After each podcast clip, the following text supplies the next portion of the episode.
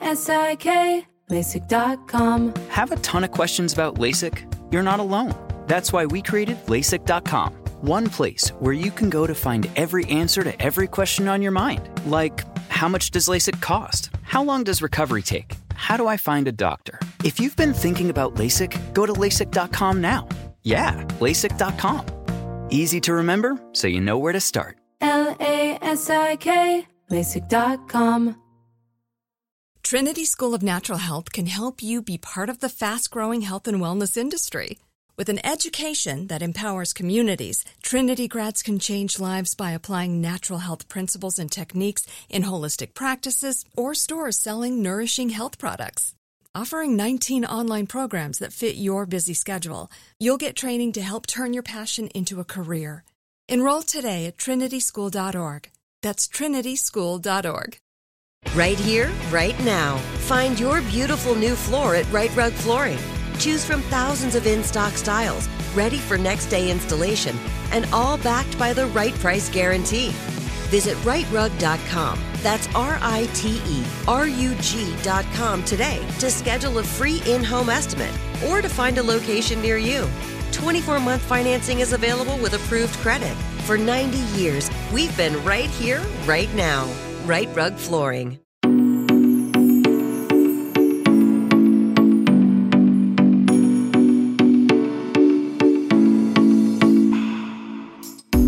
It is true. If you live your life detached from people and you never ever need anybody or get close to anybody or depend on anybody, you will probably have an easier life. You will not have as much pain. Yeah, easy. Like, your life will probably have less like pain in it, you know, because you're not going to be as attached. You don't ever have to suffer a loss. But I think the question really ask yourself is, are you looking for an easy life or like more of a meaningful life?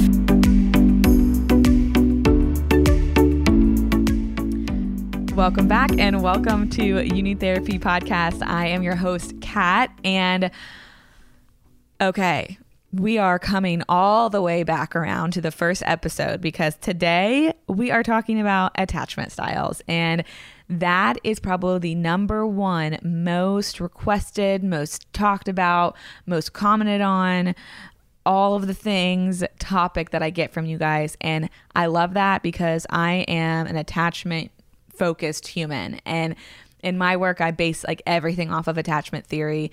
I look at everything through a lens of attachment, and it has helped me help other people learn their blind spots, relearn patterns and beliefs, and understand themselves so much better. So if you don't know what attachment theory is, one, I want you guys to go back and listen to the very first episode. Give me some grace on the fact that I really didn't know what I was doing or how to really lead a conversation on a podcast, but I think I did an okay job. But that will give you the behind the scenes info. Today, me and my friend Megan go into just the insecure types of attachment, and that's the two of them. We go into two of them, avoidant and anxious. And we go in a little bit more detail. Obviously, we're going to do more episodes like this, so just hold on. But I'm excited for you guys to hear this, and I hope you guys understand some of this, and it sits with you well, and it helps you understand yourself a little better. Always take this stuff like ounce by ounce. Like, it doesn't have to be like 100,000 pounds weighing on you after you get all this information, because it is a lot. And if it feels heavy or it feels a lot or your mind is going a million different ways, reach out to somebody and talk about it, because this information to me feels very simple, and it feels very like almost like I'm desensitized to it because it's what I work with all day, every day. But if it's new information to you, it can kind of signal some thoughts and signal some like, you know, light bulb moments that might feel like a lot. So if this stuff is hitting you, I suggest, hey, go talk to a professional, go talk to a friend, go talk to somebody safe, journal, get some of this stuff out. As always, you can follow me at kat.defada on Instagram. You can follow the podcast at You Need Therapy Podcast. And you can join our Self-Love Club, which is a newsletter that I send out every single Monday when a new episode drops, and you can sign up for that on our website at youneedtherapypodcast.com. And again, I want to say an extra special thank you for my friend Megan, who was on this episode with me. And without keeping you guys waiting any longer, here's one of my favorite episodes ever, my conversation on attachment with Megan. Okay, you guys, if you're newer, great. If you've been here from the beginning, also great. But the first episode I ever recorded was the episode I did by myself, and it was on attachment theory. And what I did was I took somebody who had no idea what it was and kind of walked her through the very, very, very basics of it. And throughout the conversation, she kind of identified what she felt she was, and we kind of talked about what that looked like. It's pretty cool. And since then, I've gotten so many messages, so many questions from friends, from like random people I don't know, from clients about like, that was so helpful and cool. I've never heard of that before. Yeah. I can't figure out what I am. And I was like, well, that was just like an opening to the story. And so also, it's okay if you don't know what you are too. Like, it's like you don't, not everybody needs to know their attachment style. Like everybody needs to know their Enneagram number. Like not everybody needs to know that.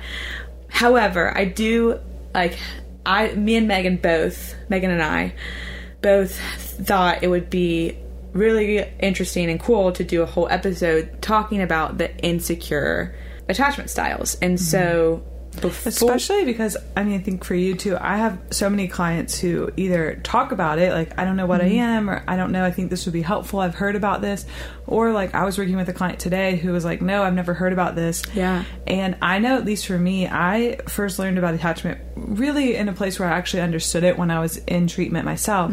And it was such a relief because I was like, holy shiz balls. There are other people, like there is a name for how I am. And if this is what they're telling me, like, is true, then that doesn't mean I'm super messed up. Like that means there's actually a lot of other people who are the same as me. Yeah. And there's actually like a reason, an explanation. And so there's a way out of it too. Yeah. Not only does it totally like frame the way I do work with clients, it also was so shame reducing for me because I'm like, oh, yeah, like, wow, there's a name for this. Yeah. And yes.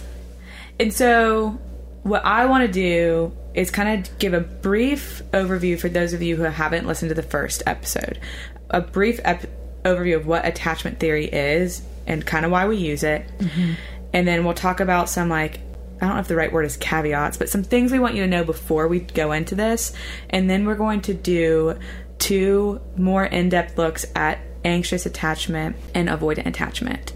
And we'll just kind of like piggyback off each other in this. We could talk about attachment probably for 5 hours. So yeah. And obviously, like, I mean, this is the whole thing even about individual therapy in general, but hopefully this is an introduction to y'all and you're like, wow, that's some really good information, helps you get thinking. But like, we cannot fix or really, like, you cannot solve your attachment injuries on your own. Like the best way to heal injuries from attachment or insecure attachment is through like a positive attachment experience, which is a lot of what can happen in therapy. So the other thing is like, you know, get your information on attachment, listen to the podcast, read books, that sort of thing. But it also is a thing also where we could explain to you all day how to ride a bike, but you're not going to know how unless you actually go ride it. Do it. And that's where actually going to therapy or getting in some sort of relationship that can help you heal the injuries that you've suffered is like really the path to healing. Right. Which probably might not make sense to you yet if you don't know what attachment is, but I'm glad you said that. And we'll say more on that at the end as well.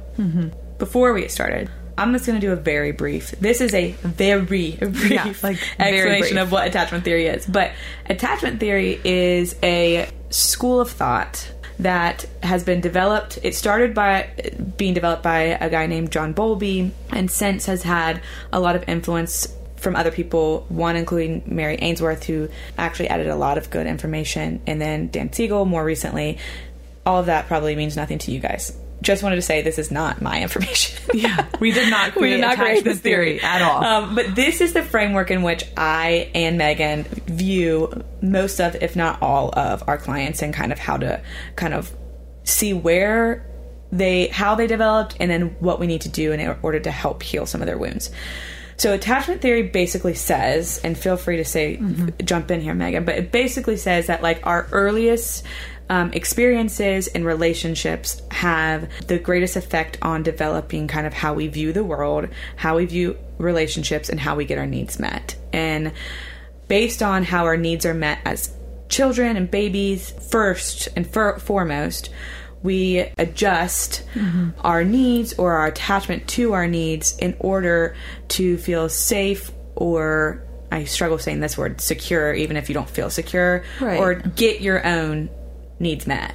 I mean, the thing about this is that, like, when we jump into talking about the insecure attachment styles, which are anxious and avoidant, like, these are strategies for the ways that we do relationship with people. So there's a reason that this is the way you do it. It's a strategy for doing relationship that keeps you safe and also probably keeps you pretty disconnected. But I think it's important to know this isn't just like, oh, there's something wrong with you, let's fix it. It's a strategy that you've learned to survive in relationship. And which I'm always like, humans are so smart. It's like, we are so smart. So basically the theory in the most basic of terms says that humans are born helpless and hardwired to search to attach to caregivers to get their needs met. Usually this would be like your mom, but it could be your dad, or it could be whatever person is closest to you, whoever's providing care. Or it can be a multiple. You. It can be a, yeah. I mean, I get people who are like, but I had a nanny. And it's like, gosh, we gotta, we'll have to figure out what this looked like for you. Or I had a grandparent live next door. So it's hard to name one person. Yeah. And so if your needs were met with success, and 70% of the time, which is like a heart, how do you know what the percentage is? But like basically if over the majority of the time your needs and your cries for attention and love and support were met, you would develop what is called a secure attachment. If they were not met, you would develop what is called an insecure attachment. There are three types. There are two types of organized insecure attachment, and we're going to talk about those. And there's one type of disorganized insecure attachment, and we're not going to talk about that one. Right. And I think it's also like, let's talk a little bit about when we say the word needs. Like, I often have clients who are like, oh yeah, my parents gave me everything they needed. You know, they weren't that bad. They never like hit me or anything. I'm like, okay, if the bar is that your parent never hit you, like, whoa, you know, we're starting. So one of the best like studies I like on attachment is the one with the wire. Somebody did a study, I don't even know who, with two gorillas, and one of the gorillas was a wire, just like totally wires, and but it had milk, like for the baby gorillas to drink out of. And then the other gorilla that they like made, the mock gorilla, was warm, like it had warmth, and it had fur, and it had like all of the kind of makings of a real live gorilla, but it didn't have any milk. And what they found in the studies is that like the overwhelming majority of the time, the baby gorillas went without the milk and the nutrients from the milk to go be with the fake gorilla that was warm and like nurturing and cuddly. And so I think that's really important to think about, like when you're saying like, oh, my parents didn't hit me and they gave me like food, clothing, shelter, like we're talking about needs far beyond that. It's emotional needs. Yeah. Could they also, like when you were crying, like did they just shove a bottle in your mouth, or were they also able to like attune to you and nurture you and soothe you? And so I think even just helpful to know, like when we're talking about needs, we're looking way beyond Maslow's hierarchy of like, yeah, you've got food, clothing, shelter, and weren't beaten. Yeah. Thank you for saying that. And what I always say to people is like, we were born to need people. We were born to connect. You were born attached to your mother when you came out of her womb. Like you had to be cut apart, literally. So it's like we were born to connect. And something that is so interesting to me is that humans, out of any other species, have the longest period where they're vulnerable and kind of like rely on other people to help them meet all of their needs. We're the only mammal species who have like no form of protection when you're born. Like if you think about it, I don't know, I used to really love giraffes, and like baby giraffes come out of the womb and they can run. Nuh-uh. Yeah. Like you can watch a draft video, birth video on YouTube. We can't even walk. But yeah, we can't do anything. Yeah. We can't crawl. We can't walk. We have zero ability to protect ourselves. That's so interesting. So, okay. Let's describe secure first really quickly. Mm-hmm. And then there's a couple of things I want to say before we get into the insecure. Does that sound... Do you want to describe secure? Or do you want me to? I think it's okay going how we've done it. Is that... What do you mean? You can lead and then I'll add. Okay. Secure. That is anywhere between 50 and 55% of humans. Which is so... Can I just say... Yeah. I mean, I know that statistic, but... That actually gives me a lot of hope for the world. I know some people might think to themselves, like, 50 to 55%, like, you know, glass half empty. But to me, I'm like, mm-hmm. Whoa, I did not know it was that high. Mm-hmm. I just learned that this week when we were kind of preparing for the episode. Yeah. And so I think I looked through the world with, like, a much different lens mm-hmm. of, like, and I think people are more attached than I thought there were. Mm-hmm. There's more secure people out there than I imagined. You know, it's interesting, we have different experiences, because when I learned about this, I am a person who, like, memorizes facts for tests and mm-hmm. not, like, understands the concepts. Mm-hmm. So, like, I could memorize the percentages of everything, but so I remember that sticking out to me. And at the same time, I was like, there's no way that's true. Oh, but like, it's that high? Yeah. Like, I feel the same way. Yeah. Okay. I still do. Like, I'm like, oh, that's really hopeful. But I'm like, how? Like, and I think that'll make more sense once we describe how we view a lot of these things. But per the research, it's 50 to 55%. And these... are the, like, babies and infants that experience a sense of security and safety with their caregiver. Mm-hmm. The mom shows up, basically, or whoever it is shows up. They grow up with the belief that people are good. They believe their partners are going to be loving and caring to them. They're able to communicate their needs well without a lot of hesitation and insecurity. They're not overly sensitive. They are not overly sensitive about being rejected, which... I say that with a caveat. Everybody has a tinge of mm-hmm. sensitivity to that, because I think it would be a little bit crazy if somebody was like, I don't care about being rejected. Mm-hmm. The biggest thing, even thinking in secure attachment, is they can face rejection and then self-soothe and move on. Mm-hmm. Whereas some of the more insecure styles, like, it's the moving on part is the part that doesn't happen. Well, and what I would see in somebody secure too, it's like when you say, I would say they can soothe and move on. Like, somebody who's secure can feel pain and then they can lean into other humans.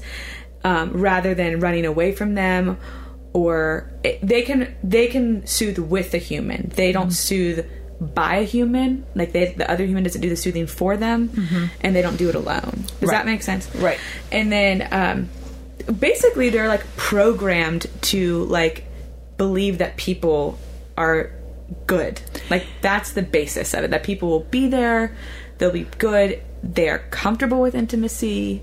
Mm-hmm. They're not oversharers and they're not undersharers. Right. Like, they can set pretty appropriate boundaries. They can respect other people's boundaries. They obviously, like, are humans too, and so mm-hmm. have areas where they're stronger in some and not stronger in the other. But I really also like the picture of, like, the secure base mm-hmm. of, that's important. One of the best pictures I have of, like, because I'm like, well, what does this even look like? Or what did this look like as a child? But the child who really was able to create the secure attachment, if you imagine them on a playground, like, they go to the playground with their primary attachment figure, so mom, dad, grandparent, whatever, and that figure's sitting there, like, watching them get on the play, mm-hmm. like the slide or whatever, and the kid is sort of like, and obviously this isn't child that's old enough to go on the slide by themselves or something, but the parents sitting there, they're watching them. The child starts to go off by themselves to go on the jungle gym. They're kind of looking back at mom, and mom's looking at the child, not looking at the phone, not talking on the phone, mm-hmm. not looking at the book. And mom's able to say to the child, like, even verbally or with their eyes, like, hey, yeah, you're okay. And the child goes, and then they mm-hmm. look back at mom, and they're like, am I okay? And mom's like, you're okay. And they keep going, and they kind of do this dance where they're really, like, continuing to look back at mom and see, like, am I okay? And mom's like, you're okay. And they keep going. And then, you know, if something happens where they're not okay, they can go back to mom, and mom can, like, help them soothe, mm-hmm. and then they can go back out and explore the world. So... you know, I almost think like in today's world, or at least in the way I grew up, like where independence was just like extremely valued, it was like, oh, we want to just drop you off at the playground by yourself, and you can just navigate this by yourself. So even the idea of this secure attachment where the parent is that attuned and kind of checking in, and then you're going out and exploring and checking in and going out and exploring. I'm like, oh, wow, that child actually grows up to be more independent than the ones that's just dropped off to figure it out by themselves. I think it's also important to note there's consistently been shifts in how people are telling you to raise your kids. And you know, I don't think anybody's ever come up with the completely 100% right protocol. And especially with technology, it's like, yeah, some kids are dropped off with a cell phone. Call me if you need me. And it's, so I don't really want to get into too much of that, but it's interesting to see the, I would love to see a study of like the cohorts of like the different kinds of attachment during different periods of like generations of like what it looks like. That would be fascinating. It's like even, I mean, like it, you're saying independence is highly regarded. Right. In our culture. Interdependence, needing somebody else, is like, ugh, like what's wrong with you? Which is... But actually, it's sort of like when I had a client, I feel like recently, that was like, I don't want to be nice to myself because then I'll never change. And I'm like, oh, what? Wow. No, actually being nice to yourself is how you're going to change. Yeah. And so it's a similar way of like this idea that like, actually, if you do interdependence, which is like showing up, being able to support, meet needs, have needs, those sorts of things, it actually makes you far more independent than this like other way of just like pull yourself up by your bootstraps. Like pull yourself up by your bootstraps actually ends up creating someone so needy, but like detached from the need. Yeah. Stuck. Not knowing that they're stuck, but we'll get into that. Yeah. So but I do like how you're talking about how, like, you know, we're constantly evolving. And I remember, like, even talking to somebody now, the general consensus is like, breast is best, like, breastfeed your kid. But, like, back in the 90s or late 80s, or whatever, formula was coming out, and all the advertising was like, formula is best. Yeah. And so parents are doing the best they can with the information they have. They know. Like at any time, and that's constantly changing. Yeah, so that's just basically all we're going to talk about with secure, and maybe we might talk about it more later. Hey guys, Kat here, and I have something very important to talk to you guys about. Now, I know you're used to hearing me talk about therapy and how important it can be for you and how transformative it can be for you in your life. But if you're somebody who's tried therapy and it just hasn't done the trick, or you just need a little extra boost, I think I've found the next best thing. And the next best thing might just be Cozy Earth and their bamboo sheets and their bamboo pajamas. It feels like you are stepping into a buttery, cozy, warm, and cool hug all at the same time. And that's just their pajamas. Don't even get me started on their sheets. As soon as I touched them, I said, okay, we're changing the sheets right now. And the bonus is they come in this really cute travel tote, so you can take your sheets with you wherever you go. Elevate your summer getaway with Cozy Earth's luxurious bedding and loungewear, ensuring the comfort of home wherever you roam. We're all in luck because you can discover your next destination for ultimate comfort at Cozy Earth. Visit CozyEarth.com and use our code you need at checkout to get 35% off. Yes, 35% off. And let them know that we sent you. You need therapy after you check out. LASIK. LASIK.com. Have you been thinking about LASIK but not sure if you're a candidate? Just go to LASIK.com/quiz and take our free candidacy quiz. In just a few minutes, you'll know if LASIK is likely right for you. And if it is, we'll connect you with experienced LASIK doctors in your area. Start your journey towards 20/20 vision. Take our free candidacy quiz at LASIK.com/quiz. Yeah, LASIK.com. Easy to remember, so you know where to start. LASIK. LASIK.com.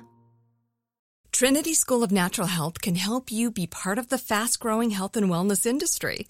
With an education that empowers communities, Trinity grads can change lives by applying natural health principles and techniques in holistic practices or stores selling nourishing health products.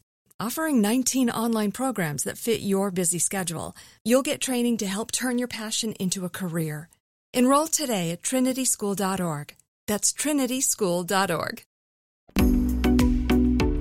before we get into this, there's a couple things I want to say. One of them is going right off of what you just said. None of what we're talking about is to like blame a parent or a caregiver for screwing up their kid. Exactly. Because it's, first of all, I do believe that everybody, for the most part, 99% of the time, does the best they can with what they know. Mm-hmm. And a lot of the like non-attunement that we're going to talk about doesn't come from a place of somebody actually just blatantly ignoring their kid or blatantly being mean or dismissive of their kid. They might just have bad timing. They might be preoccupied with other things that they're out of their control. And so it's not that these people weren't paying attention. It's that they weren't paying attention the way that the kid needed it. Basically, we're not talking about intent. We're talking about impact. Right. And we're not here to judge if anybody's parent is like good, bad, right, or wrong. Yeah. Like we all had human parents with gifts and limitations. Mm-hmm. And I'll say that like over and over and over again because it's so true. But I will say like this is the reason why you do your own therapy and do your own therapeutic work is because if you don't look at where you came from, mm-hmm. you will continue to repeat the cycles over and over and over again through your lack of awareness. Yeah. It's just like what happens. And like somebody was telling me recently about a quote they heard about like we have to defy our own parents to actually be able to step into living our own lives. And I'm probably misquoting that, but what they're saying is like mm-hmm. ultimately like we need to challenge where we came from and like take what works for us and leave the rest and go on. But if we never stop to evaluate that, you're just going to repeat it. Right. And we'll talk more at the end about because what is true is that this isn't static. So it's very fluid and you can like move back and forth and like your attachment. Your attachment can change and it can change for the better. Mm-hmm. And so if you are, thank God. And if you identify with some of these insecure traits, then what I want to offer you is like hope in the fact that like awareness is the first step to anything. And Dan Siegel, who is somebody who's done a lot of research and writing and just really great stuff with attachment theory, he said, I was going to say this at the end, but I'm going to say it now. Like mm-hmm. if you can make sense of your attachment wound, you can have a better chance of not continuing the narrative. Perfect. That's what I meant earlier. He said we're meaning-making people, and so we create internal narratives. In order to create change, we first must... I said this. This is Catherine. And first we must find awareness of the problem, then create new understanding of what happened. Because humans are meaning-making. We will make meaning out of anything to survive and to move forward. And so what we're telling you is that you have the opportunity to create a new story. You can... realize that maybe the story you told yourself when you were younger wasn't true and mom wasn't ignoring you because you're whatever it is that you came up with. Mm-hmm. It could have been something else. Or maybe she wasn't even ignoring you. That's just how you felt. Mm-hmm. And, and so what did he say that he said having difficult experiences early in life is less important than whether we found a new way to make sense of how those experiences affected us. Making sense is a sort of strength and resilience. Making sense is essential to our well-being and happiness. And so we're offering you a way to make sense. Mm-hmm. And because it's then that you get to do something differently. Like I still like have so much of my own attachment stuff that shows up in my own relationship. Mm-hmm. And we'll get into this when we're talking more about it. But when I start to notice, like when I start to have a thought of like, oh, well, I don't really care about this person. I don't really need this person. I can say to myself, because I know where that comes from, like, hey, Megan, like, that's probably mm-hmm. not really how you feel. Yeah. And it seems like you might be kind of hurt right now or something's going on. So what do you need to do and where can you get space to kind of navigate that? Yeah. Which that's the hope is like ideally you would move toward being more secure. But the way that you do that is not by like getting rid of however you started out. It's like by being able to notice it and then help mm-hmm. yourself in that. Yeah. Yeah. So before... we get into each one. Kind of there's a couple of things I just want to go through. And one is kind of what we're talking about. Now, this is not research. This is the school of Kat and Megan. And I guess I'll speak for myself and then you can co-sign if you want. I might not. Okay, so this is my interpretation of these things based on my own work as being a therapist and working with the hundreds of clients that I've seen. Mm-hmm. I did not read this in a book. I think therapists would also, some therapists would agree with this, but I don't always think, you're not always going to be 100% avoidant, 100% anxious, 100% secure. Like, that's not really what I ever see. When you hear these things, you are probably not going to say every single thing that we say about it fits for you. Mm-hmm.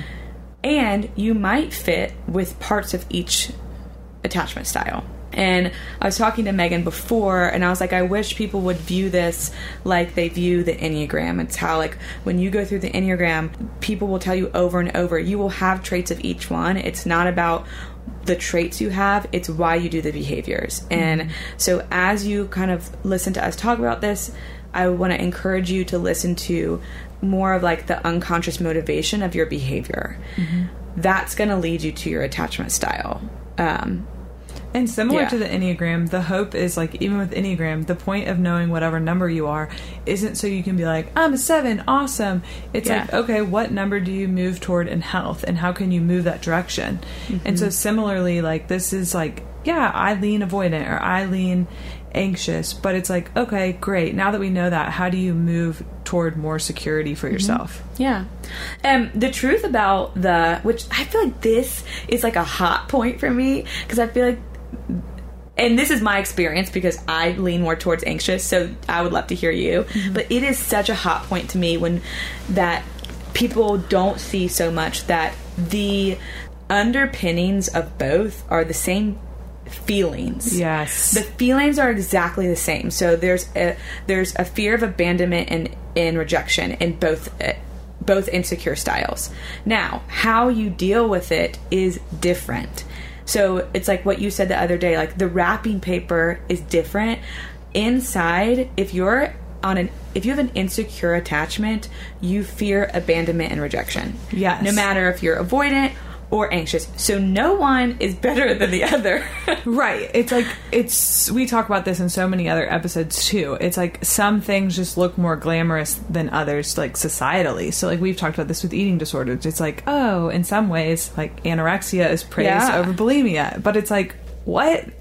There's dysfunction in both. So, yeah, it's really important in this because, I mean, I'll say, I think the anxious people of the world get the bad rap. Yeah. Or it's like, they're crazy. Yeah. But the avoidants just sort of get, like, they're independent. Or they're praised. Cold. Yeah. They can be more praised. Nobody's praised for being anxious. Or, like, the avoidant people, like, yeah, we're better at looking like we have it all together. Yeah. But underneath, it's like, both people, I mean, even research, like, when they did this, there's a study on...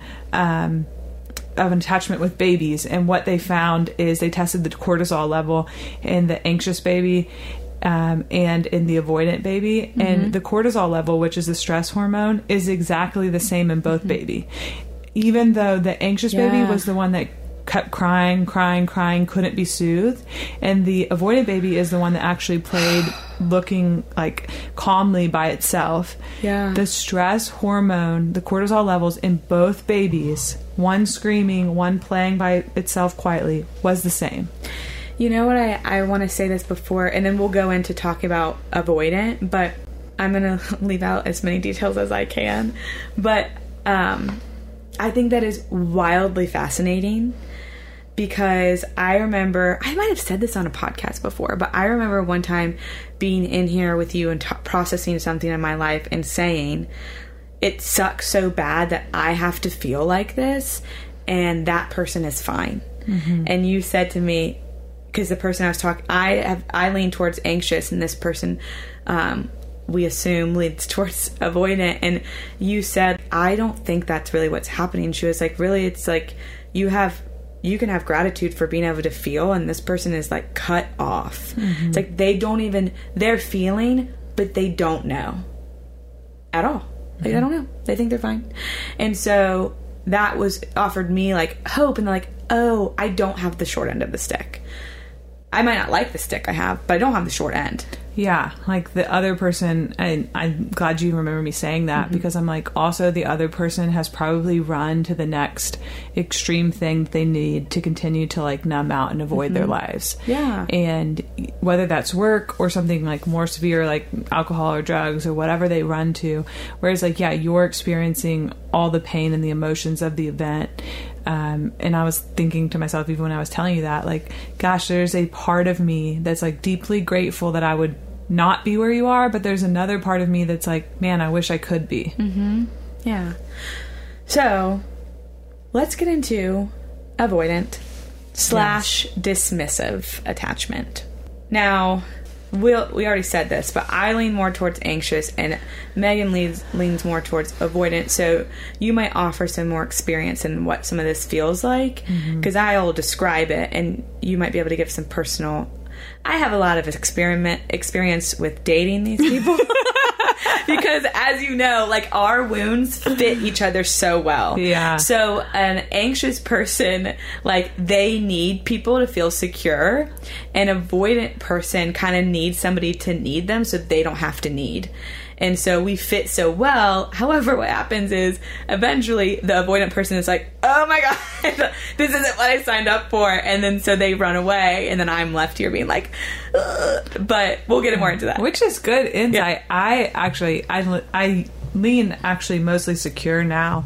But if I do lean toward one side, it's definitely avoidant. And historically, she just wanted to make sure that you guys knew that your therapist is healthy. Yeah, it's secure. Like, please, I'll show you the bill of how much money I spent on my own therapy and how many hours to earn secure attachment.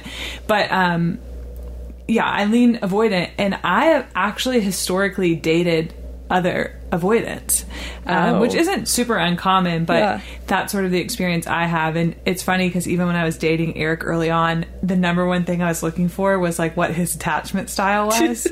And I was like, shit, I think he actually might be secure. But I also think I thought that only like 5% of the world had secure attachment. Well, here we are. That's actually disorganized. 3 to 5% are disorganized.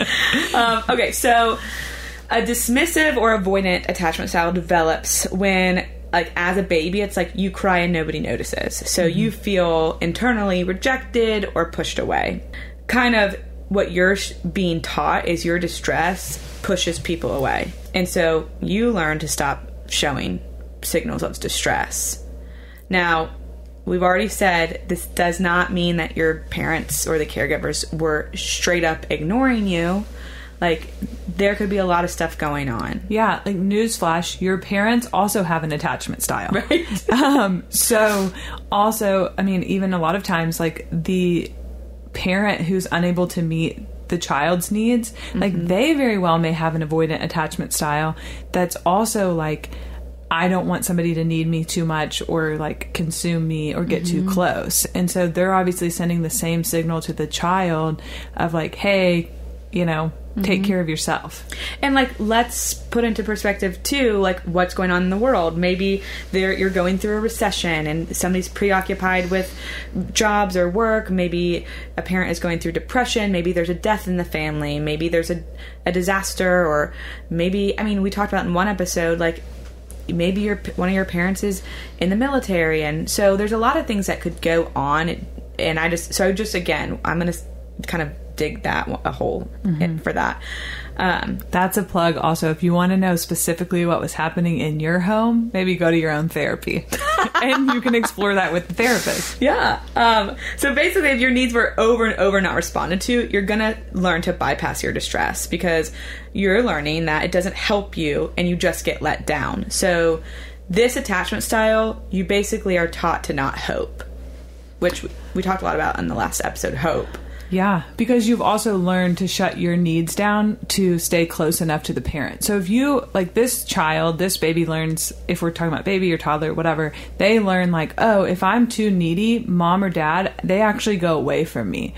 But if I shut down my needs and, like, I don't cry when I get hurt or I don't cry when I'm in need, then mom or dad may not meet my need, but they also don't go away from me. So they stay closer by. And I'd rather have that closeness than nothing.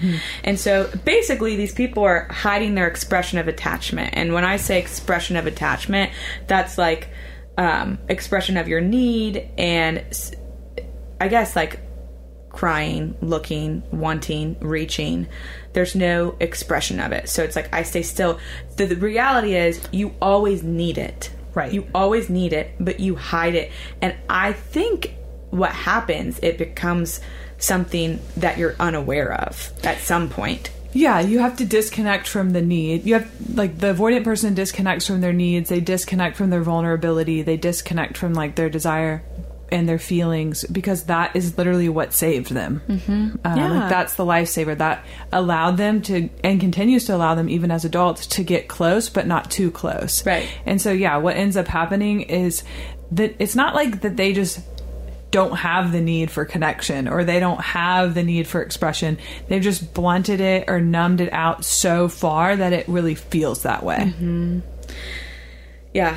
And so typically, like, at some point, and this is when I typically see the person in my office, or maybe you end up seeing them in their office, it's like they get to a place where they feel so disconnected in relationship that they can't necessarily name what they need, mm-hmm. or name that they even want it.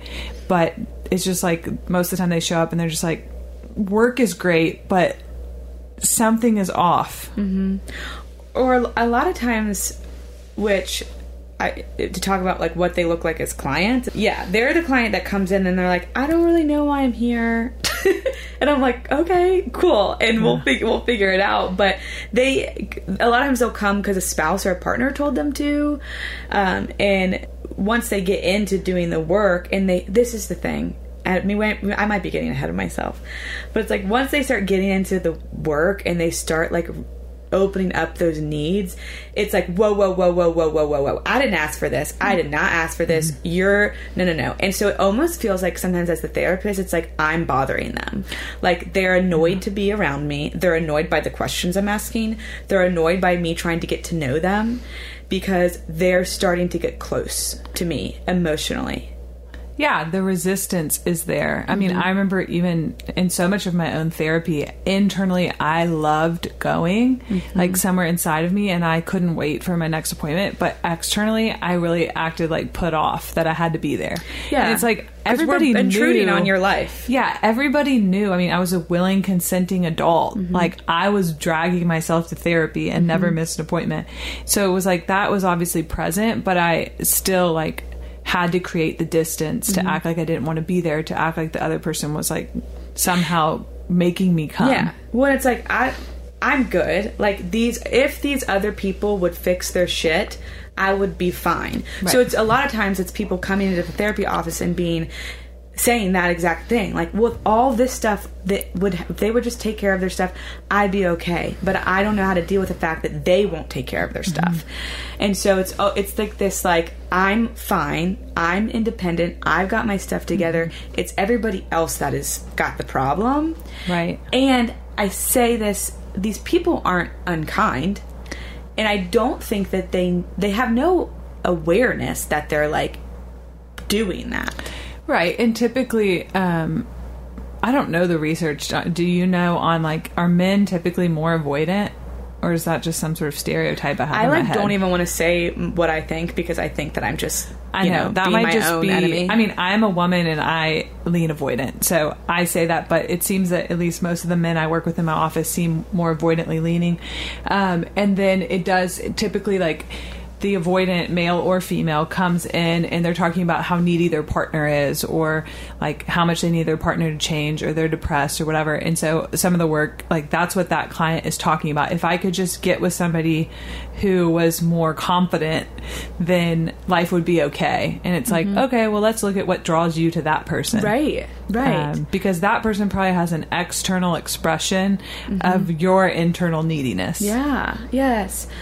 So I think the other, we didn't touch on this, but the other important thing to talk about in terms of, like, how does this develop? Oh, yeah. Is one of my favorite things. I'll talk about this forever and ever and ever, is the phrase enmeshment. Mm-hmm. I think I talked about this in another episode, how, like, love addiction I couldn't spell enmeshment for my life. Yeah, you thought it started with an M. Yes. We wanted to bring that back up again. That's what I think of. She's secure now, so we can make fun of you for that. Yes, I can handle being made fun of. But anyway, enmeshment is when the parent's needs, the child ends up taking care of the parent's needs. And so this also can really create the avoidant attachment style, because maybe your mom or your dad or your attachment figure was always present. Like, maybe they physically were around. And actually, like, if you picture, like, the helicopter parent or something like that, or even a lesser degree. So your parent is around and they are coming to you, but what they're doing most of the time is trying to meet their own needs through you. Mm-hmm. And so even though it was like, oh no, my mom always did this or my mom always did that, the question I would really ask is like, yeah, but is that what you needed? Or was that like mom trying to soothe herself by using you? Yes. So, which that is such, you might have to rewind that and listen to it again because it's confusing. And I think the thing to think about is not if they were present, if they were attuned to you. Yes. If they were present, if you were getting what you need. I don't know how many clients I have sat with and they're like, but they told me they loved me, but they gave me hugs. And I'm like, when did they give you hugs? Yeah. When did they tell you that they loved you? Because anybody can say anything, but when you reached out for them, and when you needed something, were they able to provide you that? And did they hear your own boundary back? Because, mm-hmm. like, maybe mom needed a hug, but you didn't need a hug. Right. Like, the example, right. Thankfully, I have a friend who's a behavior analyst and works a lot with kids. And she talked about, she was teaching me about boundaries with kids.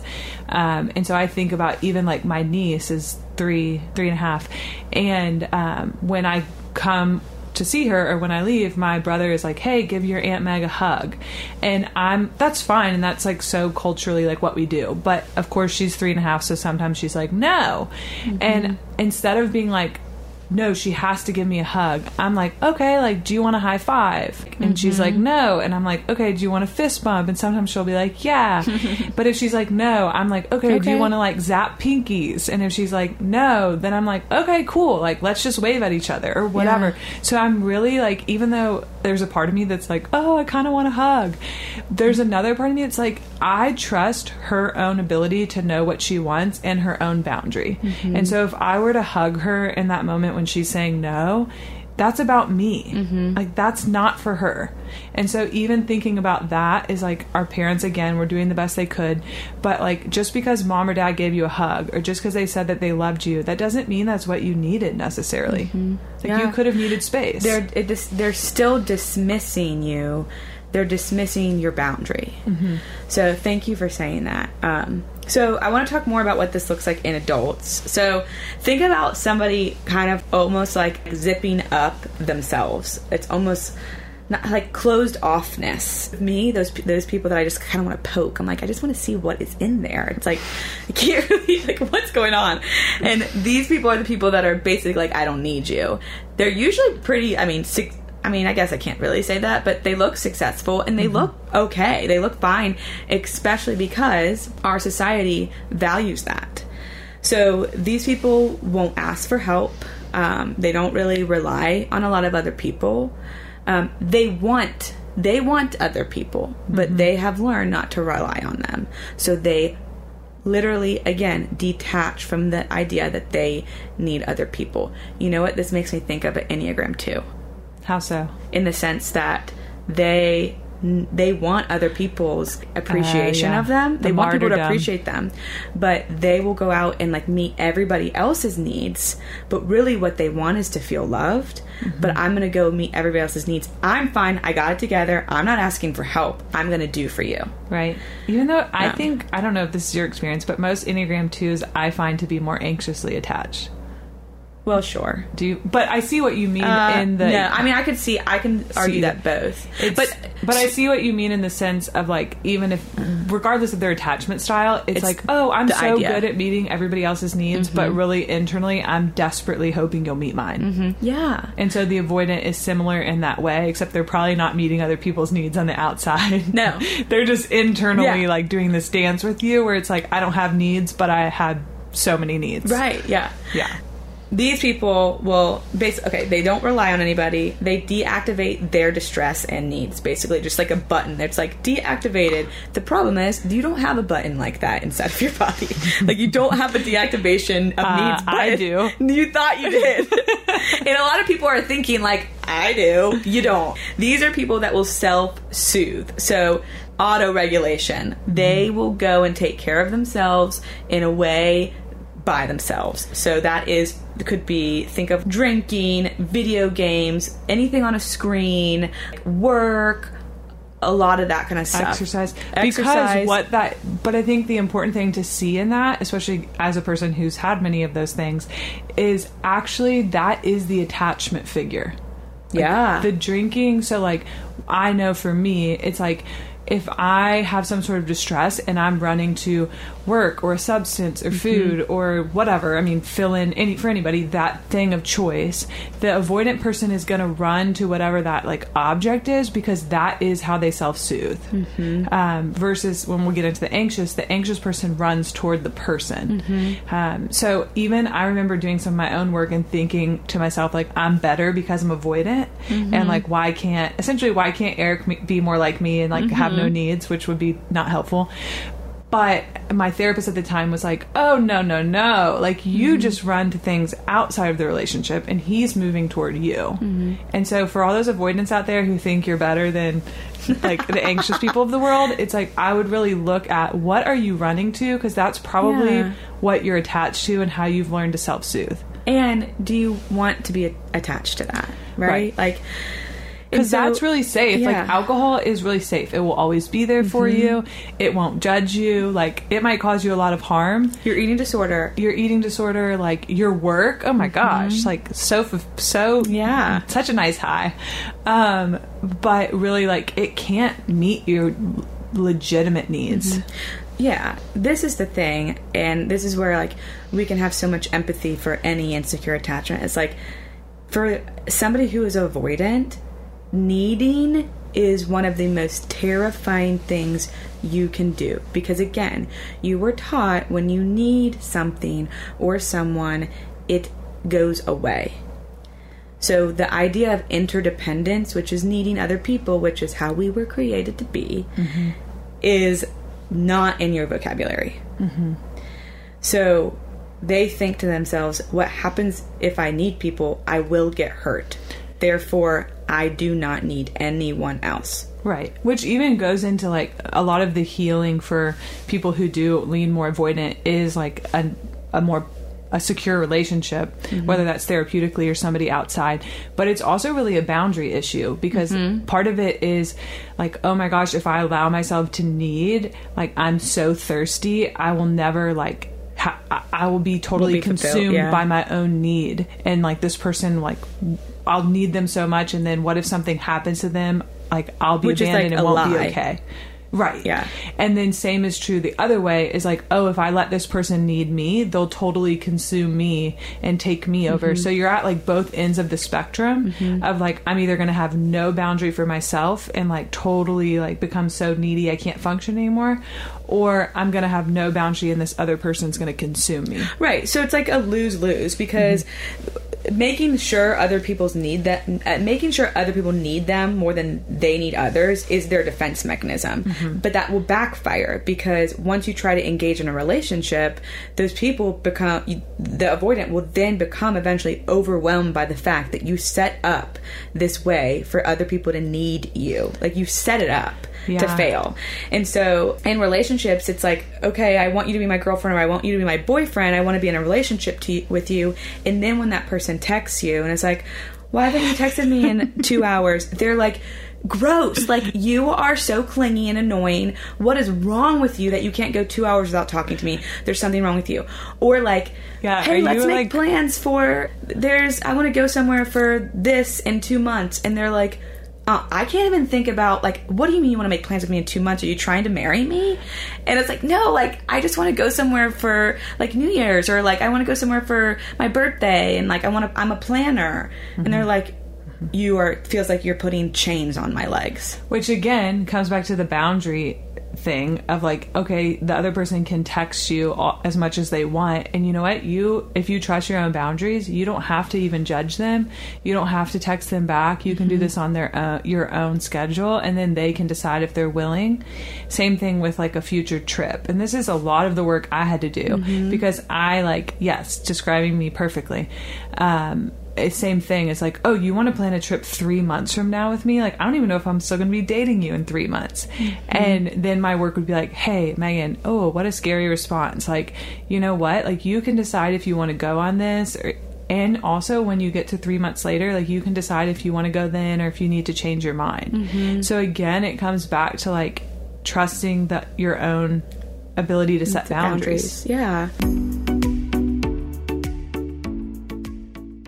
LASIK, LASIK.com. Have you been thinking about LASIK but not sure if you're a candidate? Just go to LASIK.com/quiz and take our free candidacy quiz. In just a few minutes, you'll know if LASIK is likely right for you. And if it is, we'll connect you with experienced LASIK doctors in your area. Start your journey towards 20/20 vision. Take our free candidacy quiz at LASIK.com/quiz. Yeah, LASIK.com. Easy to remember, so you know where to start. LASIK, LASIK.com. Trinity School of Natural Health can help you be part of the fast-growing health and wellness industry. With an education that empowers communities, Trinity grads can change lives by applying natural health principles and techniques in holistic practices or stores selling nourishing health products. Offering 19 online programs that fit your busy schedule, you'll get training to help turn your passion into a career. Enroll today at trinityschool.org. That's trinityschool.org. Right here, right now. Find your beautiful new floor at Right Rug Flooring. Choose from thousands of in-stock styles, ready for next day installation, and all backed by the right price guarantee. Visit rightrug.com. That's RITERUG.com today to schedule a free in-home estimate or to find a location near you. 24-month financing is available with approved credit. For 90 years, we've been right here, right now. Right Rug Flooring. So anyway, these people basically say like, screw vulnerability. I don't need that. I don't need to be vulnerable. All that is going to do is kind of get me hurt. So they end up just withdrawing. I feel, and you can speak to this, my experience is that they don't perceive themselves holding back. They just perceive themselves not needing as much as everybody else. Mm-hmm. That fit for you? Yeah. They don't want to be... These people also don't want to be alone. Like I said, they want to be in a relationship with you, and then you get in it. Like your experience, you wanted to date, you were dating, and then once you found somebody that wanted to date you too, you were like, oh my gosh, she wants to hang out with me again, I can't. Yeah, like God bless Eric for like hanging in there, because in the beginning, yeah, he would text me, not even a lot. Like Eric is really secure, probably leans a little anxious. Sorry, Eric, if you're listening. But... it's like he would text me and I wouldn't text him back for like 2 days because I wasn't trying to play some game. Like I really had that much inner fear and anxiety, which like I was probably so good at acting like I didn't have, but it really took me that long to be like, okay, I can get back in this. And then I'd get back in it and I'd be like, oh my gosh. And then I'd get out and then I get back in and then I get out. And that was like what I needed to do to learn that I could trust him. You had to stay in it. Yeah. That's the like... God bless you. You had to stay in it. And you know what? The fear I have for the people that don't engage in the work and don't do the work is the fact that you run away because that person is too much. And you think that because you are not connected to your own feelings. Mm-hmm. What's really happening is you're terrified. You are terrified. Yes, and you are. Yeah, and it's like if you could connect with being scared, you then could connect with why you're scared. You're not scared because this person's annoying you and they're going to overtake your life. Mm-hmm. You are scared because there's a part of you that thinks if you start to engage with this person, attached to this person, they're going to leave you. Yeah, I literally remember... I remember what it was like to attach to my own therapist, and then I remember what it was like to begin to attach to Eric, and it was a moment of probably the most panic I felt in my life because I had no fear that the person themselves would leave me. I actually had more of a fear of like they would die, and so it would be something like outside of their control because I knew like they're not going to leave me. Like I knew that we were connected and attached enough that something wasn't going to like rupture that necessarily. But I literally remember driving and remember where I was, and it was like the most pain I've ever felt in my body thinking about like, holy shit, I have finally allowed myself to care about this person, to have needs with this person, and what would I do if something happened to them? Yeah. Like, I was like, I will not be okay. And I remember thinking to myself, like, the pain of being a therapist. I'm like, this is why, like, this is why I don't want to attach. Because, like, this is what it's like to actually allow myself to care about someone. Yeah. And I feel like I'm going to die. Yeah. Yeah. And thank God you have the awareness to identify that and put those pieces together. And the interesting thing is, I want to come back to that idea that the underlying, that fear of like somebody's going to leave, it's the same for both insecure attachments. And you know how a client who's avoidant will be more about like, I'm annoying them, and they'll be more about like pushing me away, while somebody who's anxious is going to say more, and so they're not going to say that I'm annoying or make kind of passive aggressive comments or just like kind of act like do things to create act distance. Like I'm stupid or whatever. They're going to over and over and over ask me like, are you mad at me? Like, if I didn't do homework, like, can I still have my session? Like, or they're always gonna, they're the kind of client that's always like, what do I do? What do you think? What, like, all that stuff. And that they are definitely the person who says, are you gonna leave me to me as the therapist? Yeah. And the feeling there is no different than the client that acts like I'm the scum of the earth and I'm ruining their life.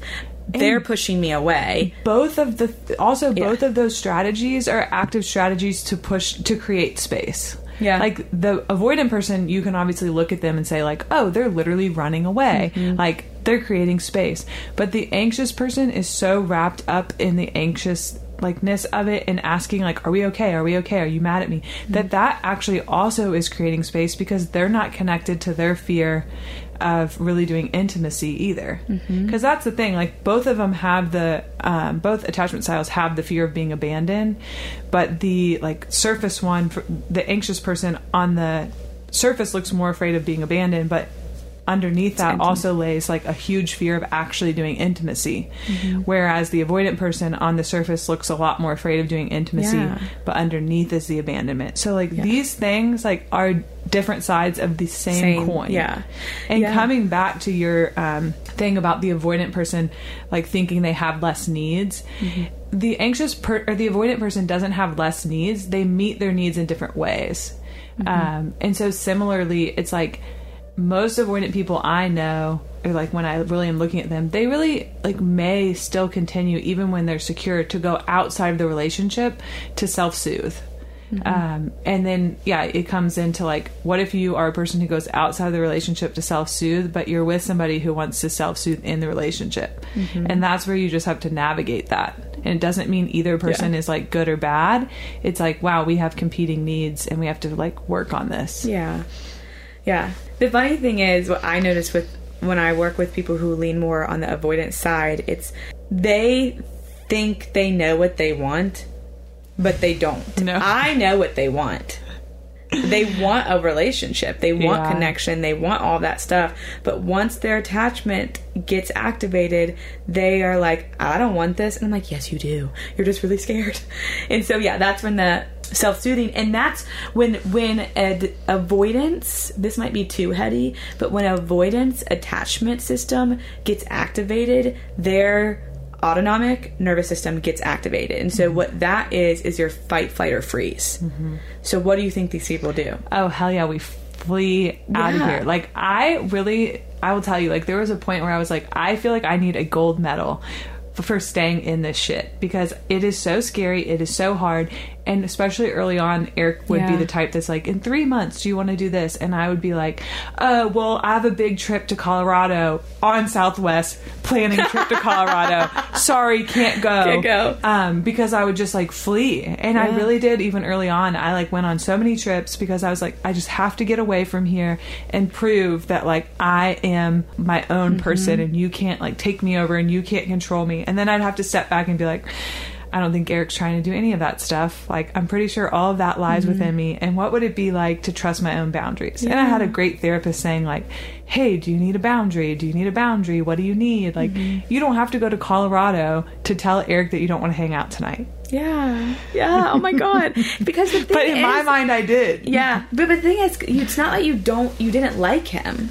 And that's where I think a lot of relationships get so lost. And it's like, it's not that you don't like this person.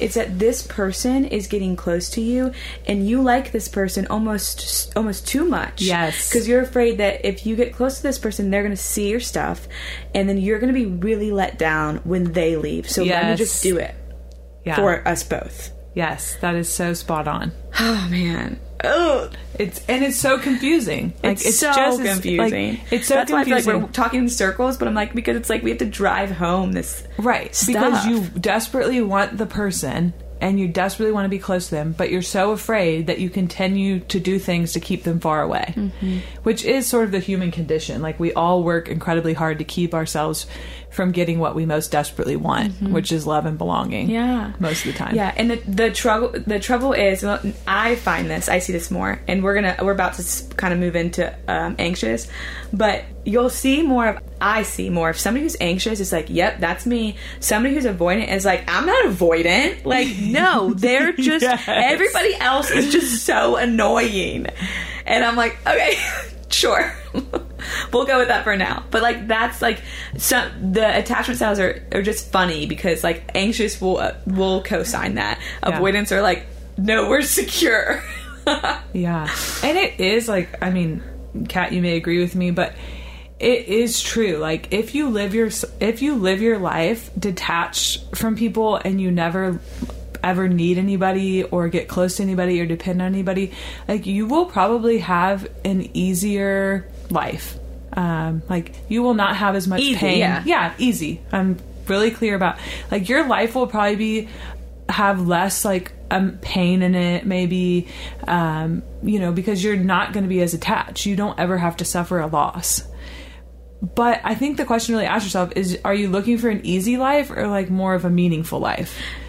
Yeah. Because if you live your life detached from everybody and never needing anyone and never really caring about anybody and never allowing yourself to go there, like, you might have an easier life with less pain, but you won't have a meaningful, like, deeply connected, intimate life. And here's the thing I normally would say, this is what I would normally say to that. It's not that they have less pain. It's what kind of pain do you want to have? Yeah. Do you want to have the pain of not getting hurt, or do you want to have the pain of not actually fulfilling your longings?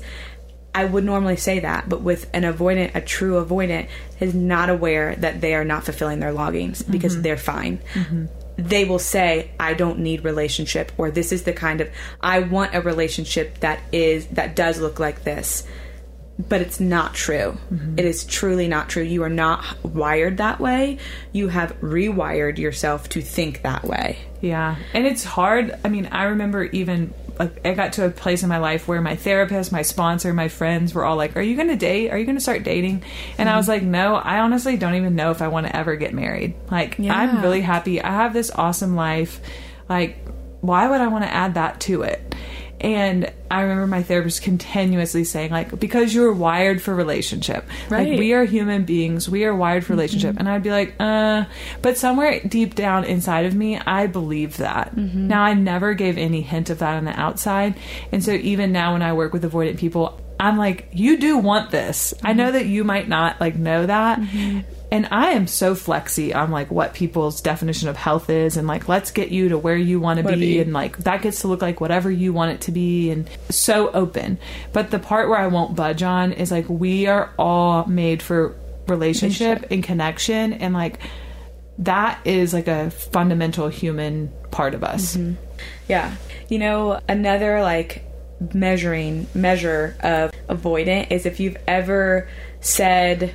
Not ever, because, you know, but like if you find yourself saying that you don't feel certain emotions, like, I don't feel hurt, or I don't ever get angry, or I don't ever get sad. Yeah, you do. You just are not attached to feelings anymore. Mm-hmm. And so, again, you self-soothe those things and you numb those. And yeah. Or you're saying, I don't want to be controlled. I don't want to be consumed. Yeah. I don't like needy people. Like, mm-hmm. if we could just give these, like, quotes. I mean, it is all, like, classic quotes. Yeah. Like, I can't be myself because of this person doing mm-hmm. X, Y, Z. Mm-hmm. So here's kind of where we'll land this plane, kind of like talking about, and we'll, Megan, I kind of want to talk about moving towards secure at the end for both of them. Yeah. They look a little bit different, but also the same. So that's kind of, we'll kind of stop there with avoidant and move into the anxiousness, even though we've kind of talked about both. But we're going to go into the dun-dun-dun anxious, preoccupied side of attachment. You know, Catherine will be the expert in the room on this one. I lean over there every now and then. Just a couple times I've leaned over there in my life. Couple days out of 10 years, yeah. she's been over there. So instead of avoidance, this person is more about kind of like preoccupation. So these people have been exposed to inconsistent attunement of their needs. So where somebody who's avoidant, they lost hope because the parents just like kind of ignored or were not present for those needs. This is a little bit more tricky because sometimes their needs get met and sometimes their needs aren't met. And sometimes they get met and sometimes their needs aren't met. So they battle through this like hoping and disappointment and hoping and disappointment while the avoidant just doesn't hope.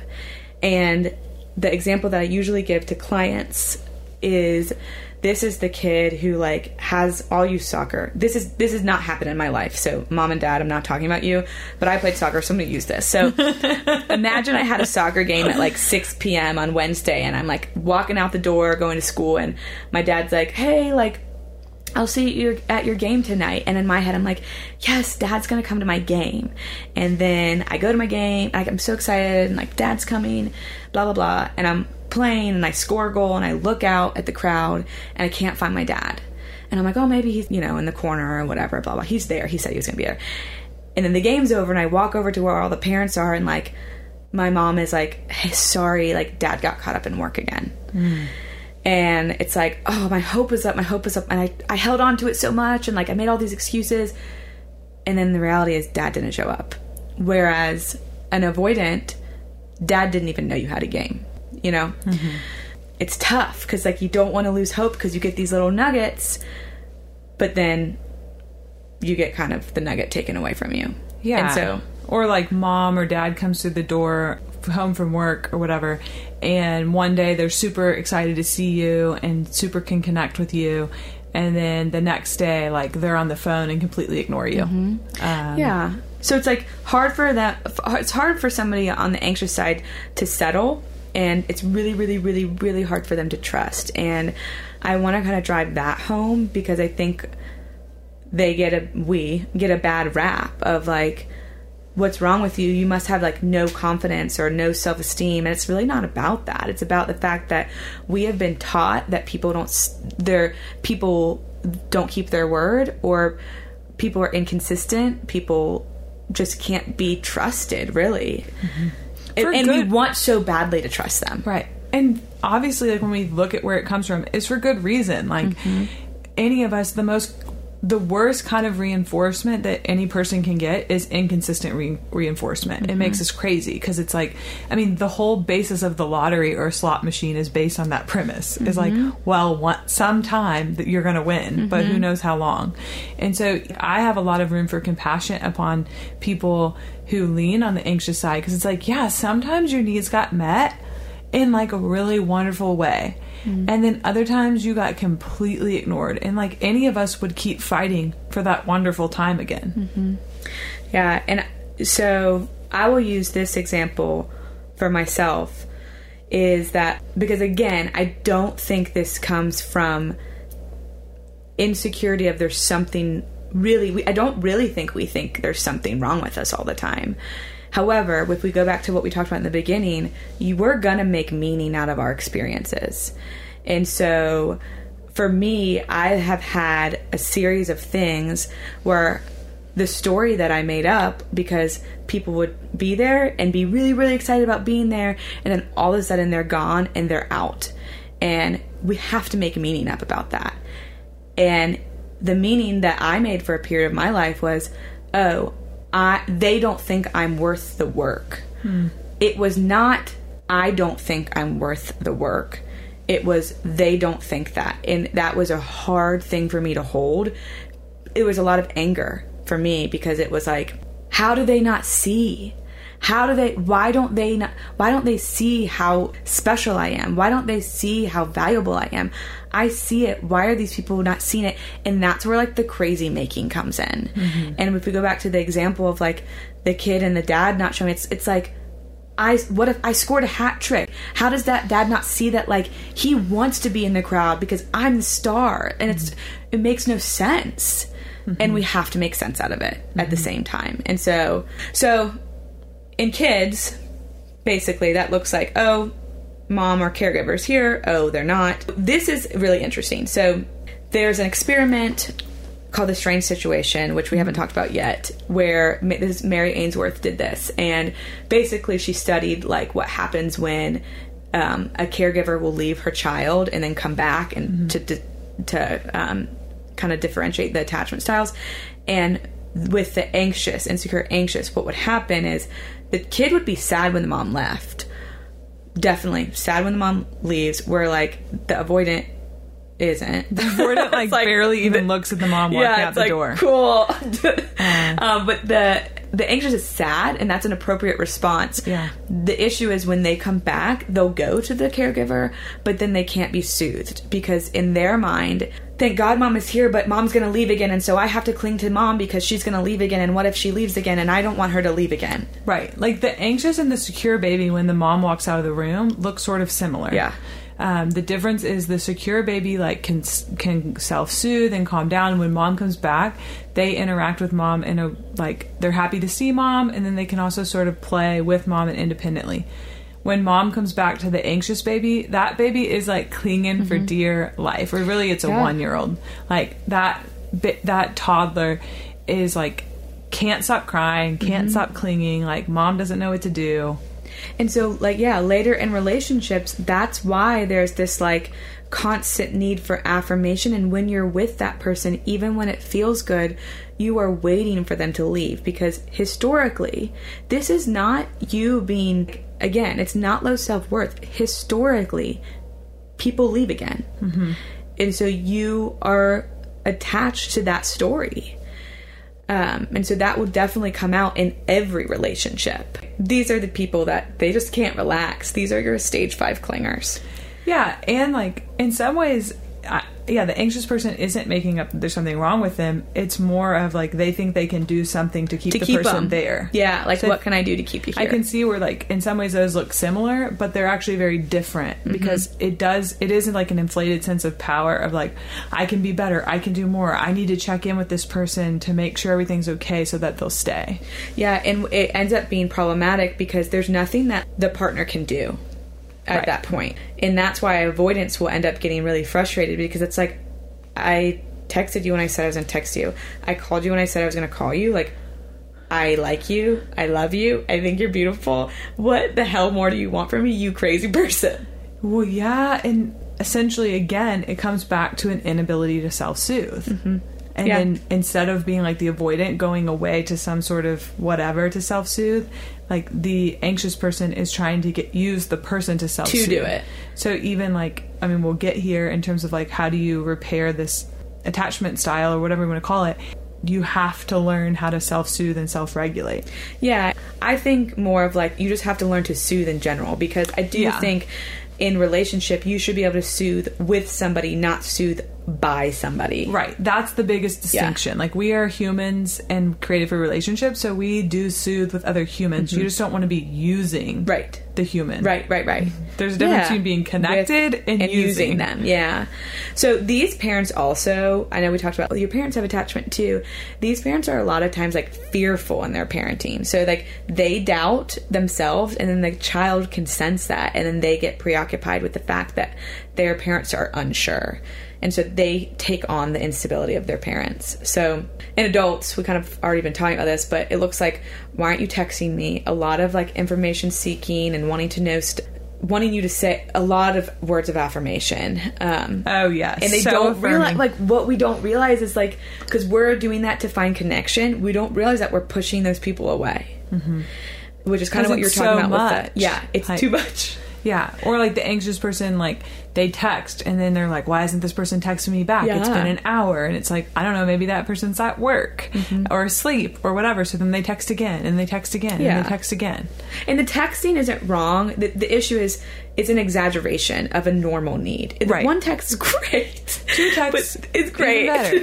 But like, yeah, even the amount of texting, like it's not that. It's the anxiety behind the texting. Well, and then I wonder for you too, you can speak on this.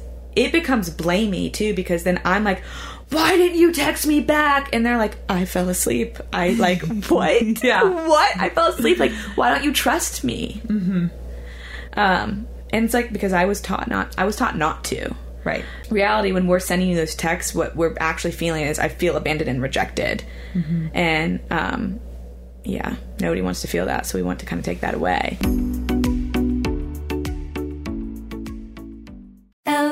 LASIK, LASIK.com. Have you been thinking about LASIK but not sure if you're a candidate? Just go to LASIK.com/quiz and take our free candidacy quiz. In just a few minutes, you'll know if LASIK is likely right for you. And if it is, we'll connect you with experienced LASIK doctors in your area. Start your journey towards 20/20 vision. Take our free candidacy quiz at LASIK.com/quiz. Yeah, LASIK.com. Easy to remember, so you know where to start. LASIK, LASIK.com. Trinity School of Natural Health can help you be part of the fast-growing health and wellness industry. With an education that empowers communities, Trinity grads can change lives by applying natural health principles and techniques in holistic practices or stores selling nourishing health products. Offering 19 online programs that fit your busy schedule, you'll get training to help turn your passion into a career. Enroll today at trinityschool.org. That's trinityschool.org. Right here, right now. Find your beautiful new floor at Right Rug Flooring. Choose from thousands of in-stock styles, ready for next day installation, and all backed by the right price guarantee.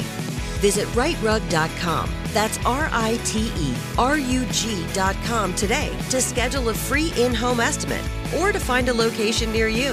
24-month financing is available with approved credit. For 90 years, we've been right here, right now.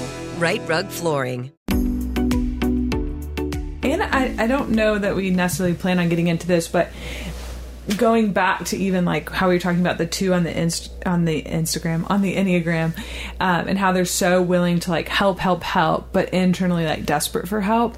A lot of times I see with clients a similar pattern showing up, like they're anxiously attached. And so they found like your classic addict avoidant, who really like has a lot going on in their life and really needs a lot of help.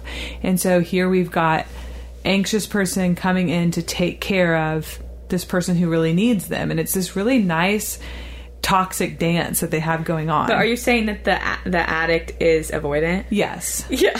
The addict is avoidant because they're going to go to their substance to get like see healing and they don't want you to fix them. Yeah, they don't want you to fix them. But now this whole thing blows up, and I'm sure you've seen this. I see this a lot too. It blows up when the avoidant addict decides like, oh, I'm actually going to go get help, and like I don't want you anymore. Mm. And then the anxious person is like, I've done everything. Like, oh my gosh, whatever. Mm-hmm. And it really, like, I just see that as a cycle that's not always there. Like, please hear me. Every anxious person is not dating an addict. It's just a very common cycle that somebody can find themselves in because you have found someone who really needs you, and that feels really good. Well, at the same time, here's the thing. I don't think that I'm, like, on the top of the scale with anxiousness. Again, we lean, but... I also have paid enough money for therapy. But also Catherine's secure, too. Yeah, I want you to know that I'm also healthy. But yeah, again, how do I say this?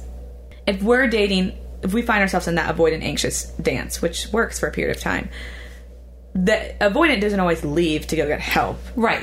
You might go on like this forever. You might go on forever, and it could be a little bit, it could be wild. They also could just leave because... they start to get attached to you. Right. That is going to happen when you have more somebody who has an anxious tendency but isn't fully anxious. Does that make sense? Mm-hmm. So if you have anxious, enough security to attach to. When you have both, it's like that avoidant will end up leaving because you start to lean into their stuff, and they lean in, they go self-soothe. They might not leave and go get help. Now, yeah, I guess that's my ideal situation. That's your ideal. So if you have like black and white textbook, anxious black and white textbook, avoidant addict, that might happen, or that will never happen, and they'll forever be in this unhealthy wild ride. Yeah. Or if you have either stage, if you have one anxious, this is probably getting too deep, so I probably won't put this in there, but if you have somebody who leans anxious but is mostly secure with a very avoidant, the avoidant will end up leaving because the secure person is trying to get in there. If you have somebody who is mostly secure but a little avoidant and somebody who's mostly anxious, does that make sense? Mm-hmm. The avoidant will still end up leaving. Does that make sense? It's too much. The avoidant's going to leave either way because they either have health and they're going to go, you know, I can't do this, it's too much, like you're actually unhealthy, or they're going to leave because you're trying to attach to me and I don't want to do that if they're unhealthy. And also what you're talking about is like mismatched levels of like health. And so kind of what you're saying is like, it's inevitable if one person, I don't care what kind of attachment style you have, if one person is mostly secure with somebody who's not, it's not going to work out. Mm-hmm. But I think coming back to even the thing I was really trying to highlight about the anxious attachment style is one way, one key to seeing like when you're trying to figure out your attachment is like, yeah, have you attracted, like, are you in a relationship where you're someone who's really meeting a lot of the needs? Because the anxious person is going to be probably far better at meeting needs and like being even ahead of knowing what the need is, like anticipating the need before the other person. So you don't leave them. And is also a way to like keep from doing intimacy, because if I'm always meeting your needs, then I never have to talk about what my needs are or to be needy myself. And the secure person is going to say, you take care of your needs, I'll take care of my needs, let's meet somewhere and hang out in the middle. So these people have a fear of being alone is what it looks like. That's what their fear on the outside looks like. Whereas avoidant, their fear on the outside looks like a fear of intimacy. But really, the anxious person does have a fear of intimacy. Mm-hmm. Like, and they think... to me, you see. Like, you would really see that I have needs, I have feelings, and I would actually have to share them. Even though the most deceptive part is that on the outside, it looks like the anxious person is very connected to their needs. Yeah. And so, so the anxious person is like, basically, they're overdoing it when it comes to attachment. Mm-hmm. The avoidant person is underdoing it when it comes to attachment. Mm-hmm. The anxious person assumes you're not going to come back. And the avoidant person assumes that if I don't hold this together, it's going to fall apart. Yeah. I got to go. I don't want this responsibility. So, I think neither of which are doing interdependence. Right. Right. Interdependence is like doing relationship together. Like you're not overly dependent, but you're not so independent that you're not even in the game. Right. You're able, like, interdependence looks like I have needs, I'm able to express my needs, my feelings, my wants, my desires without like totally expecting you to fix them. And then the other person can also kind of stay in their lane and hear that you have these needs, have these feelings, ask what you need, also have boundaries. Like, both people are having needs, both people are having boundaries, both people are allowing the other person to feel their feelings and not having to fix them. Like, that's what interdependence looks like. Yeah. And so I think that we've kind of like, part of me is like, we should have done this in multiple episodes, but we've kind of given you a lot of information to digest about kind of discerning the different types of insecure attachment. Now I want to start to talk about the hope that there is for this steady hope that there is for both of these types, because you have the ability to have secure attachment.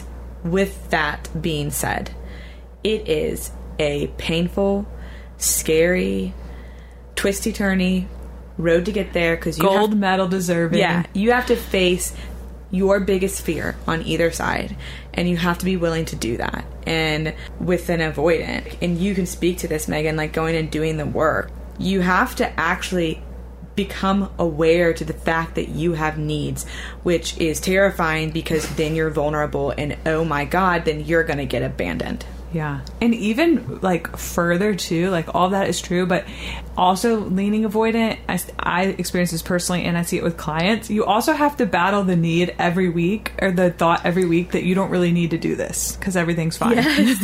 Yeah, because everything's fine. And so I know a lot of my journey was like, well, I'm just going to keep putting one foot in front of the other. Like, I've committed to doing this whole therapy thing. I'm just going to keep doing it and keep doing it and keep doing it. Even though so much in the journey, I was like, I'm fine. So I think there's an extra element of like, the whole time you're actually sort of talking yourself into it. Yeah. And you know, the lie that you might be saying is that like, I'm fine. Like, there's no chaos in my life. My life is so steady. Whereas an anxious person is like, there's chaos everywhere. But there's still chaos in your life. Yes. You're asleep to it. Yes. Amen. And you're working so hard to not get attached to the therapist. Like, there's a lot against you. I mean, there is too if you're anxious. But like, even I know I've had a lot of clients that are lean avoidant say to me like, yeah, I forgot how much I liked meeting with you, like from one week to the next. And I'm like, yeah, because you're telling yourself all week that you don't need me, you don't care about me, you don't even like me, in order to continue to create distance. And you got to allow yourself to attune to other people, and you have to allow yourself to like care about other people. And yeah, that is very scary. And in a podcast that I was listening to. Did I say podcast weird? No, I don't know. I feel like I was listening to you. I know, I heard you say podcast. In a podcast I was listening to, they said that the avoidant is like the Tin Man and they need to go find their heart. That's probably true. I mean, as sad as it is, it's probably true. And if you do lean avoidant, you have to be one hell of a freaking translator, because I know like what that looks like for me is constantly like in my head, I'm like, oh, I don't care about this person. And then I have to be like, oh, that actually means I care about them a lot. Or I'm like, oh, I'm going to go on this 3-week vacation without anybody and I'm finally going to get the peace and quiet that I want. And then I'm like, okay, that's an alert. Like, translate that. That means that I need more boundaries in my life right now. Yeah. And so I really have learned to pick up on these traditionally like avoidant phrases that I carry and translate them into like what's actually true. Yeah. And then learn what I need within that. Yeah. Whereas like the anxious person, a lot of their work is learning to be less aware of the outside and more aware of the inside as well. And it's just a different way. The avoidant is not aware of the outside or the inside. The anxious person just needs to go inside. And they have got to do the work around like identifying their own opinion and learning how to be more selfish about their needs and their desires and their longings, rather than the kind of like role we play as the selfless, kind of like how you're talking about the two, Enneagram. So it's like you have to go inside and start reading your own cues rather than trying to read and take care of everybody else's, because we've created safety by making sure we don't cause a stir and we're helping others. Because if they are happy, then we're okay. Just like the avoidant says in the therapy session, if they would fix their shit, I would be okay. So if I fix my stuff, I'll be okay for that person. Right. Does that make sense? Yeah. And conversely, like the avoidant person who's in recovery and working on security has to like, in the same way, work on being less selfish. So I know like even in my own relationship, sometimes I'll have to be like, okay, hold on a second. Like, what do you need? Like, this is a lot of focus on me. I'm really good at focusing on me. And like, I deeply care about my partner. And so like our dance that we do together is also, there are times that I'm like, okay, I have received enough care. And I will continue to do that if I'm not careful. And then I have to like push it back for Eric. I'm like, what do you need? What do you want? What's going on? So just like the person who leans anxious is like working on identifying their needs and becoming less selfless. Hey, avoidant people of the world, you also need to work on being less selfish. Yeah. And you know what, like in your story too, the somebody moving towards you, it's like this person wanting to love and care for you so badly, and you interpret that as like a threat of like, this person's going to end up hurting me. And it's like, no, like just let somebody love you. Let somebody see you. Like, but it is a threat because the avoidant person has needed 100% of their energy to meet their own needs. They never got their needs met. Yeah. And so, or not, you know, never, but most of the time didn't. And so they're used to like trying to survive on a private island. Yeah. Like if you leave, avoid it. So you need 100% of your own energy to take care of yourself. Mm-hmm. But as you step more into your adult self, you'll start to see, oh, this other person is safe and they're not actually going to take from me. Yeah. Because the truth of all this is, if this is something that was developed in fully in your childhood, those things, those traits, how you were able to survive, your attachment style kept you safe on your island. Mm-hmm. Either way, anxious or avoidant. And the truth is, in adult life, you don't need those survival mechanisms any longer. They are now hurting you. Mm-hmm. And so, as an anxious person, one of our jobs is to realize that we're having an exaggerated expression or feeling. This is not 100% the truth of what's going on. And we have to realize that just because we're feeling something doesn't mean that somebody has done something. And the world is probably a lot safer than we think it is. And people are probably a lot safer than we think they are. So kind of wrapping this all up, how basically do we move towards secure? You guys are going to love this simple answer. To get this, what we call earned security, it's like moving from an insecure to secure. It's going back to that idea of like, it doesn't matter what happened to you. It matters what you do with it. So it's not whether or not like you have, it's, the thing is, it doesn't matter if you've experienced trauma, because you have. Newsflash. You have. Everyone has. It's not whether or not you experienced it, and it's like, oh, you're shit out of luck if you experienced trauma, but if you didn't, you'll be secure. It's not about that. It's what do you do with the trauma?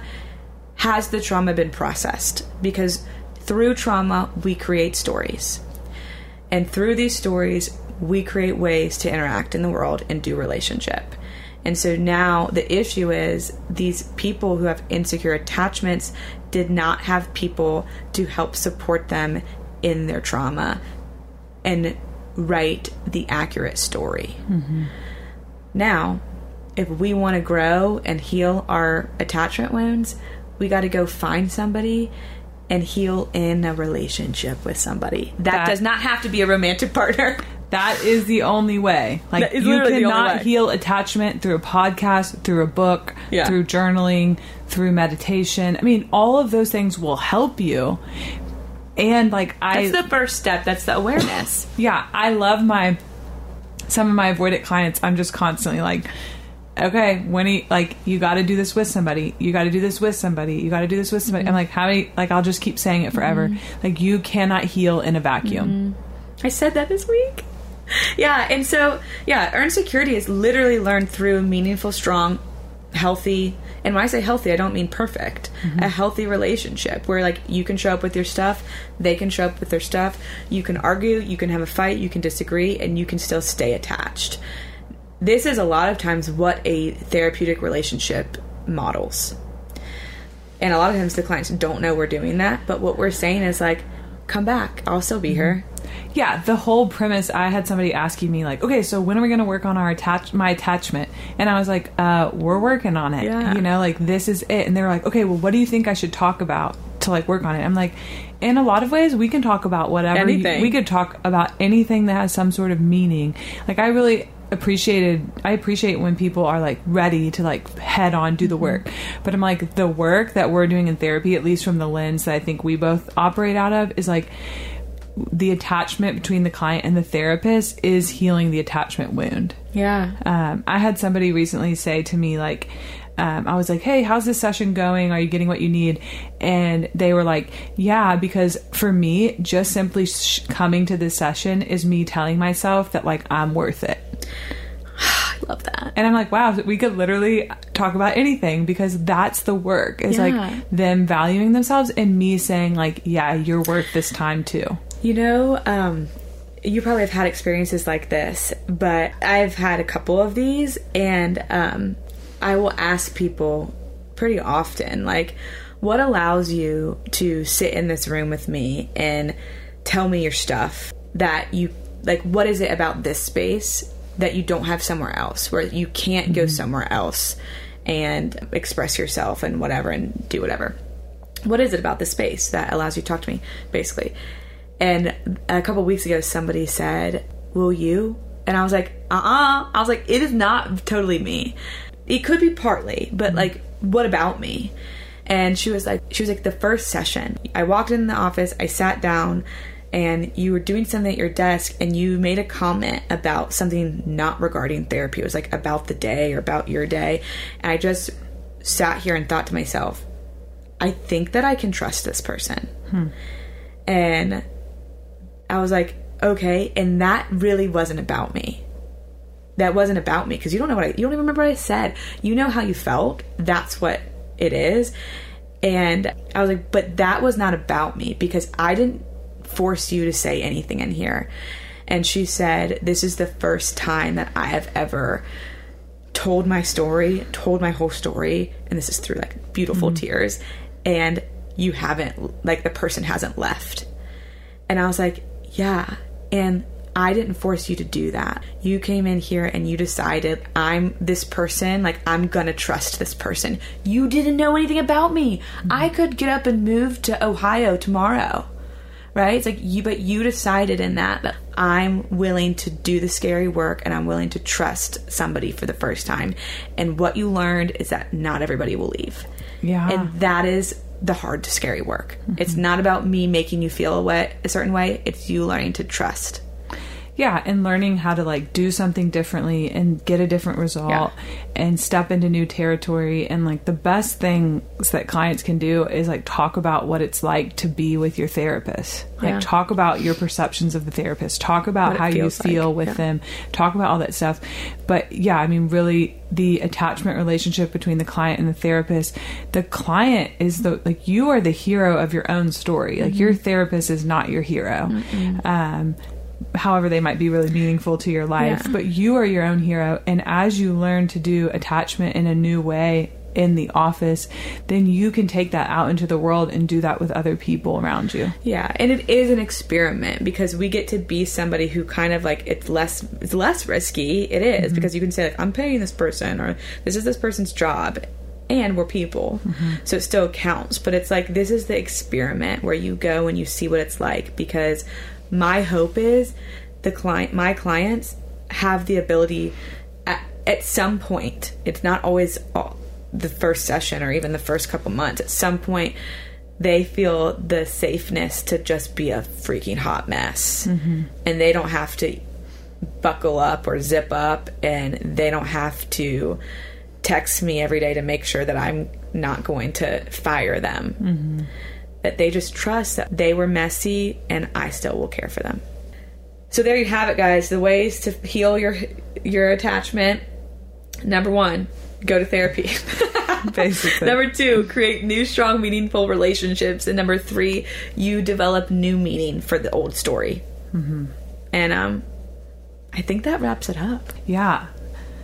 Another resource I was just going to share, too, is I've found this app, the Gottman card decks. Have you seen that, Kat? No. So Gottman, Gottman, which is after John Gottman. He does a lot of work with relationships, but it is a free app that helps you connect with people in your life. And so check that out if you're also wondering for, like, a resource on how to practice secure attachment and intimacy. Yeah. So, yeah, this has been quite a long episode, but maybe you might have to listen to it again, or maybe have to listen to it in pieces. But this is important stuff. This is necessary stuff. This is scary, challenging stuff. And if you are connecting to this episode, really more than, I guess, every episode, but really this one, if you are connecting to it, I want to, again, offer yourself some grace, because nobody's 100% secure. No. And if you want to do some work and look at this stuff, I really want to encourage you to reach out to a therapist. It doesn't have to be us, but you can't heal this alone. So, yeah. So reach out, take the step, and thanks for listening. Yeah. Peace out, Rainbow Trout. See ya.